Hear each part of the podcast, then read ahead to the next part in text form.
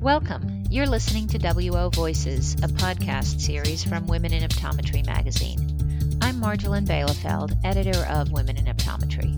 We're delighted you could join us. This podcast is sponsored by Allergan. In today's Empowered OD series, we're talking with Dr. Marianne Murphy, a Front Range Eye Associates in Broomfield, Colorado. Welcome, Dr. Murphy. Hi there. Thanks for having me. It's always a pleasure to talk with you. 2020 has been a, a difficult year, obviously, on so many levels and uh, in some very uh, deep and and um, unsteady ways for for a lot of ODs. But we're not we're not going to dwell on the negative. We're certainly not going to skirt over it either. But there have been opportunities in in 2020, and what we're talking about today is embracing change um, and uh, you know not not on the frivolous level not on the you know life gives you lemons and here you are with lemonade but what have you done in this year to to to embrace the changes that have come to you? Sure that's that's a great question because i think it was an opportunity for a lot of us that are constantly on the go and constantly making to do lists um, of things that we would want to do in our practices if we had the time to really be forced to, unfortunately, kind of stop and take the time to be able to do those things. So while they may not have been top priorities before, when given the opportunity to close your doors and focus on the things that have been sitting on that list for a long time, I think it was a bit of a blessing in disguise. And probably for us specifically, and I know a lot of the other female ODs that are out there, we're just juggling a million balls at once, you know, whether it's family, running a practice, leadership positions that we serve in, volunteer positions that we serve in. So inevitably something kind of gets left behind. And in my particular practice, I would say what I feel I've left behind the last couple of years that I kind of allowed to rest on its laurels was our staff culture mm. and our staff connectedness. So I think, you know, I took some time when this all happened, when the doors closed and we got to kind of sit and look at each other and kind of figure out how are we going to get through this? Mm-hmm. Um, and more than just answering the questions, it was taking the opportunity to, to reconnect with staff so they understood what was important, not just to us as a business, but um, to us as a community and how we were going to get through it. Yeah. And um, did did your staff a- appreciate that? I mean, did they feel like this was slipping, or was that sort of just your and and slipping may be too strong a word? Did they feel like the focus might not have been there as as much, or they're busy too? You know, yeah, you know, it's interesting that you asked that because I think the very nature of optometric practices is there tends to be a lot of turnover. Mm. Um, so we had some, you know, have some longtime employees, 10 years plus, who no doubt felt the change over time time. And a lot of it is just because we got busier, we've added more doctors. In my leadership roles, I've been absent from the practice more. So little things just kind of slip through the cracks. So I don't I don't think slipping is necessarily too strong of a word. But I think more importantly, when you take on new staff, um, and so, you know, in the last probably five years, I would say half the staff has turned over.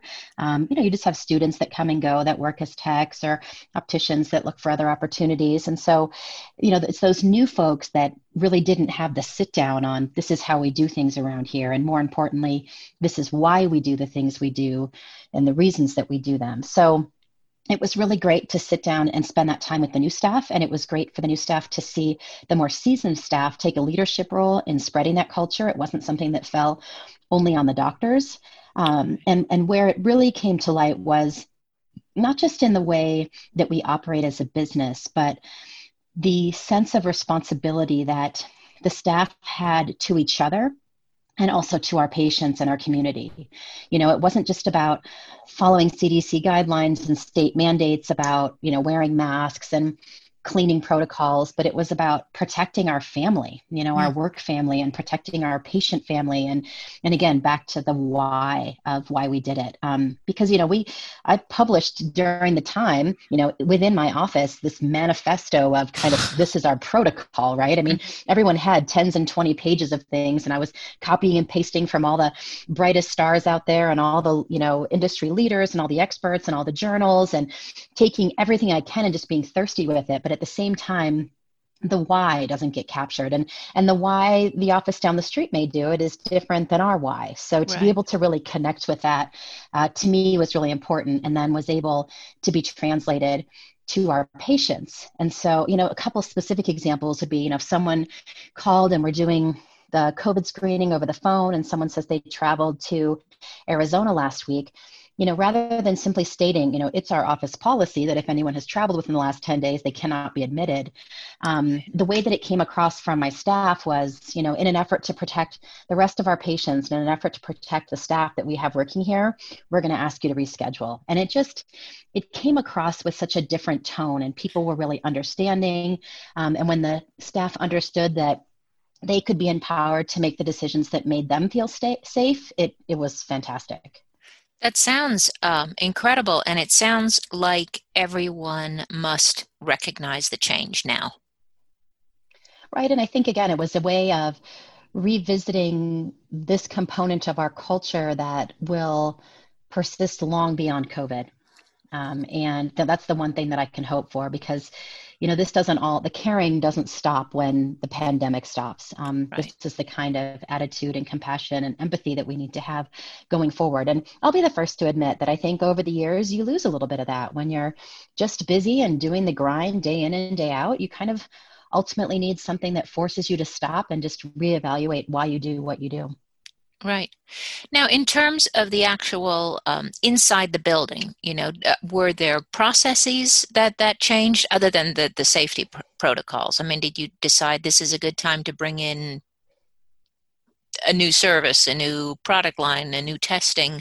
Uh, I, I, know you've got a, a tremendous, a tremendously high tech practice. You you have a lot of um, great instrumentation um, in there uh, I, I remember walking through your your little sort of a semicircle location, correct?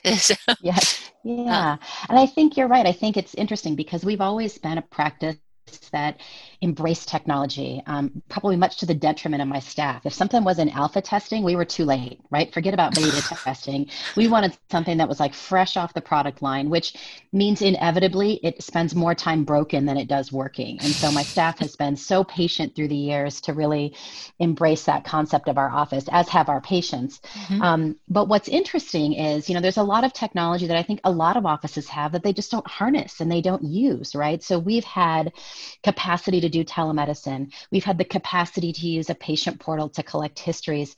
We've had the capacity to be texting our patients through HIPAA compliant platforms. And we just haven't been doing it. You know, we, we, right. we, we brought on the technology. So I was extremely grateful that we had the technology in place that we just had to push the go button as opposed to having to take the time to evaluate which platform was going to be better for what or you know doing the buying research. We had already done that. So for a lot of those things it really was a matter of, of pushing the green light getting staff up to speed. So i was astounded at how much telemedicine that we did. Mm. um, not just because we were forthright in offering it but you know to the point that patients just expected and came to demand it. You know, we would see someone when we had the mandate to close via telemedicine, and three weeks later, when we were open and invited them to come in for a follow up office visit, you know, they would be the ones that would say, "Well, I just talked to her on video last week and it was good enough. Why can't I just do it the same this way?" So.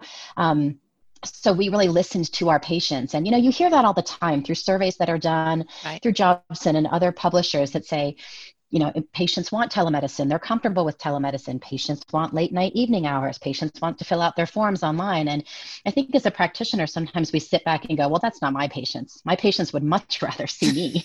Um, and, you know, there, there's just that, that arrogance and, you know, I think just the, this established rapport of the doctor patient relationship, which is really wonderful. But I think for our patients, it actually helped them feel more comfortable. So if we did see someone over telemedicine and they saw our face then when I looked at them and made an evaluation, and I would say something like, Boy, this could be a lot of different things. Having talked to you now and having done my cursory evaluation over video, I feel like I really need to see you. Right. And at that point, they would say, Oh, if it's that bad, I better come in, you know, and I'm glad I avoided going to the ER. So we established a lot of rapport with our partners in healthcare just you know doing what we could to help keep patients out of the er but um, also like i said that the use of the portal and the texting uh, was was huge for our patients. So to be able to solicit you know renewed contact lens orders we did a tremendous amount of business with that in the first couple months to really help keep us afloat.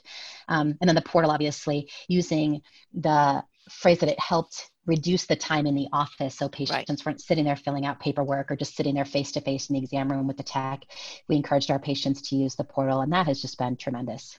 And that's probably one of those things that's going to stay.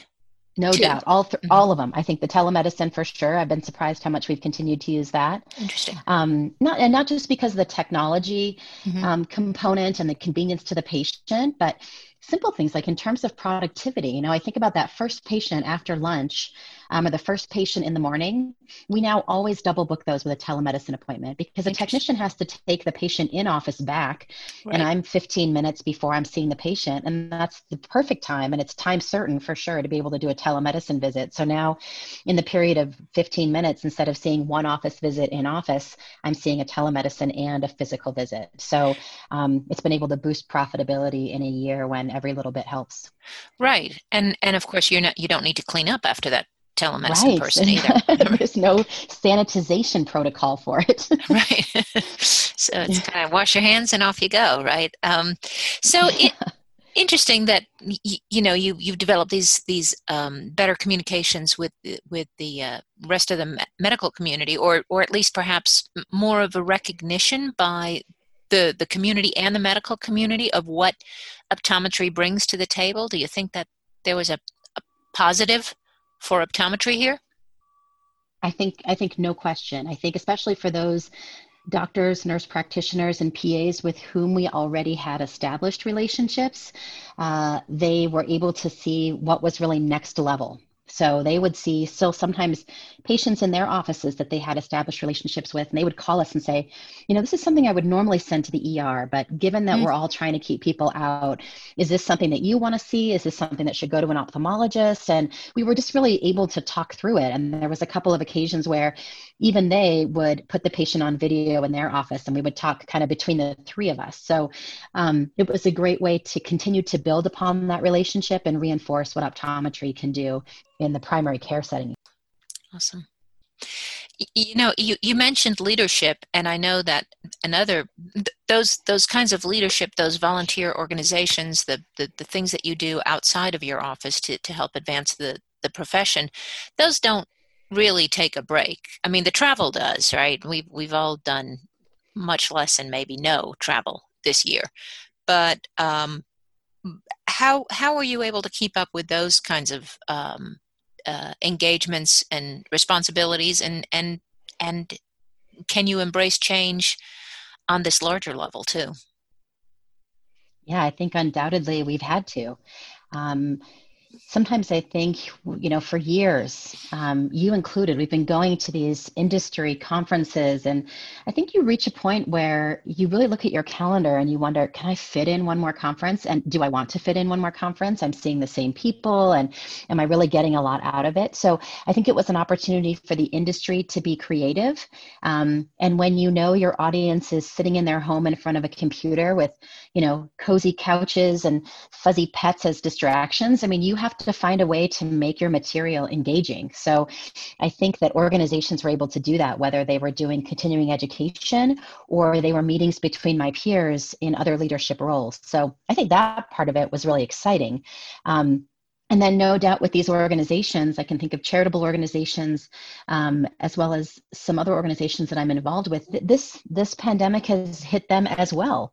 Um, and so having to sit amongst my peers and colleagues and figure out creative ways to make sure that those businesses can sustain themselves um, and because it's outside the practice you know really having to think outside the box really having to take into account what's happening in other industries um, and the same thing you know meetings by Zoom, Teams, Google Meets, um, really being comfortable with whatever platform somebody suggests and making sure you've got uh, good headphones and a good mic and um, a good video. and I think you can be good to go. But I think these are all things that I learned mostly from having to set my kids up for remote learning. You know, we didn't re- realize that we were going to need four computers in our house that had camera capacity, audio capacity, and the amount of bandwidth we were going to be putting through right. Uh, on a given day. So having to embrace all that and then everyone having different conversations, it's been exciting to see how the industry has responded. And I think optometry in particular has been so supportive of practitioners. It's been amazing.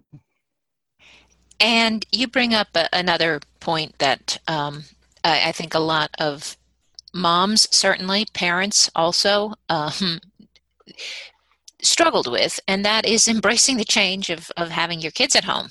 Um, and and I don't know whether yours are at home all the time or if it's a combination of at home and in school, but um, certainly earlier in the year they were probably home. And how how do you as a family embrace that kind of change? very carefully. um, so I have two teenagers, and they have both been home the entire time. Yes. Um, you know, we had looked at the opportunity to go back for hybrid, and just when we were about to take it, the things changed and the school shut down. So my kids right. haven't been back at all, and we've all been home. And with teenagers, I think, and hormones and relationships, you just you tread that water very carefully. But it's interesting you mentioned that about parents because you know, we live in an area where a lot of people had previously worked from home, and definitely now more people do. And what that means is these kids that we've been seeing for years that occasionally would come in without their parents, or their parents would be there, but they would be on their cell phones while they were working. Um, more recently, as those kids have come in, their parents accompany them because they have a flexible work schedule. Right. But more importantly, they're really present. Um, hmm and they ask those questions about the screen time for the kids and how much time is too much time. And is it okay if they're in zoom meetings all day if they still want to be on facetime or snapchat with their friends at night and trying to find that balance? And it's brought up interesting conversations not just in terms of eye care and what's too much for the eyes but just as fellow parents like how are you managing it? All the doctors in my practice have children. We're all school age. And so they look to us um, not just for health and doctor advice, but parenting advice. Right. Um, and, sure. and most interesting, like I said, they're just present and they listen and it involves then conversations about blue light. It turns into conversations about myopia control. And like I said, these same parents were sitting in the exam room a year ago, but mm-hmm. they weren't there right, right? And, and i would say the same thing about visits maybe even with my children. To truly be present and figure out what do i need to do to make sure this human grows in every possible way during a time when you know their academic growth may be stunted. You know what can i do physically uh, right. to make sure that they're in the best environment? And, and that's really been a bonus for us. And you know what's what's interesting is you were saying that too. It what's unusual about this is that everybody is going through more or less the same thing. I mean, you know, kids might be different ages. A toddler and an adult kid are different than your your teens, but you know, the am I doing the right thing? am you know, am I taking advantage of the the time that I am home? Am I present? Those those kinds of things, I'm I'm sure are um, shared experiences that y- you might not have gotten.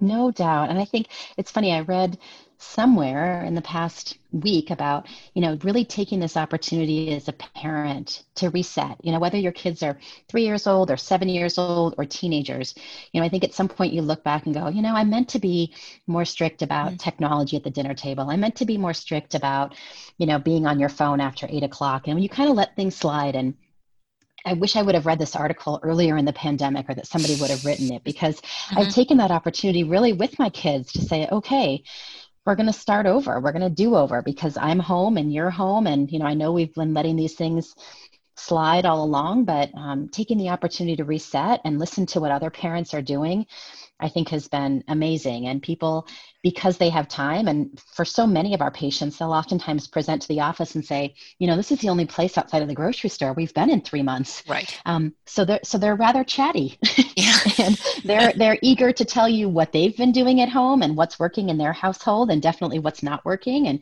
who in the area provides the best internet service and who has the best takeout Chinese. It's been interesting where the conversations have led, but I think yeah. what's critical and what's a, a, a common thread thread through all of them is it's not just you know the coffee table talk. It's not just small talk. Right. It's people being connected. And that i think and i hope will be something that definitely um, eternalizes uh, after the pandemic. Right. Right. Well you've you've made these connections in, in a way and that doesn't go away right? I mean you you know that from from the patients that you've seen for years. You have obviously many more connections with those folks than you do with somebody who's new to town. But you know maybe you've sort of uh, deepened all of those relationships in in this time too. Yeah and so it's these it's these same patients that you've seen for years no matter what setting you're in who you've taken care of year after year you know now taking the time to look you in the eye and say thank you for being here Thank you for being open. Thank you for having your staff here. Thank you for all the cleaning processes you've put in place. Mm-hmm. Um, and it's just nice after all these years to hear that and have them look you in the eye and say it to you. Right, right. Because uh, and and and that's in large part, I'm sure that it's exactly what you're saying. They go to the grocery store and uh, you know the places where they absolutely have to go, and then yours is the fun one, right? We like to think so. yeah. That's awesome. So let me let me ask you a, a different question. What um, what would you tell your younger self? What do you what do you know now that you wish you knew when you when you first started practicing? Oh, that's a good one. Um, you know, I think when you realize, especially as a female OD, all the different directions that you'll be pulled um, your practice, your patients, your children, your family, you know volunteer leadership organizations um, if you could appreciate that you're not an octopus right you don't have all these tentacles that can go out in every direction and if they do something has to give so mm-hmm. mm-hmm. if i could go back and tell myself to really choose wisely mm. um, pick the things that i'm most passionate about and it seems simple if you think i have an opportunity with a pharmaceutical company to lecture on their medication or a contact lens company to talk about their product one of them has to resonate with you more, you know, and if it's right.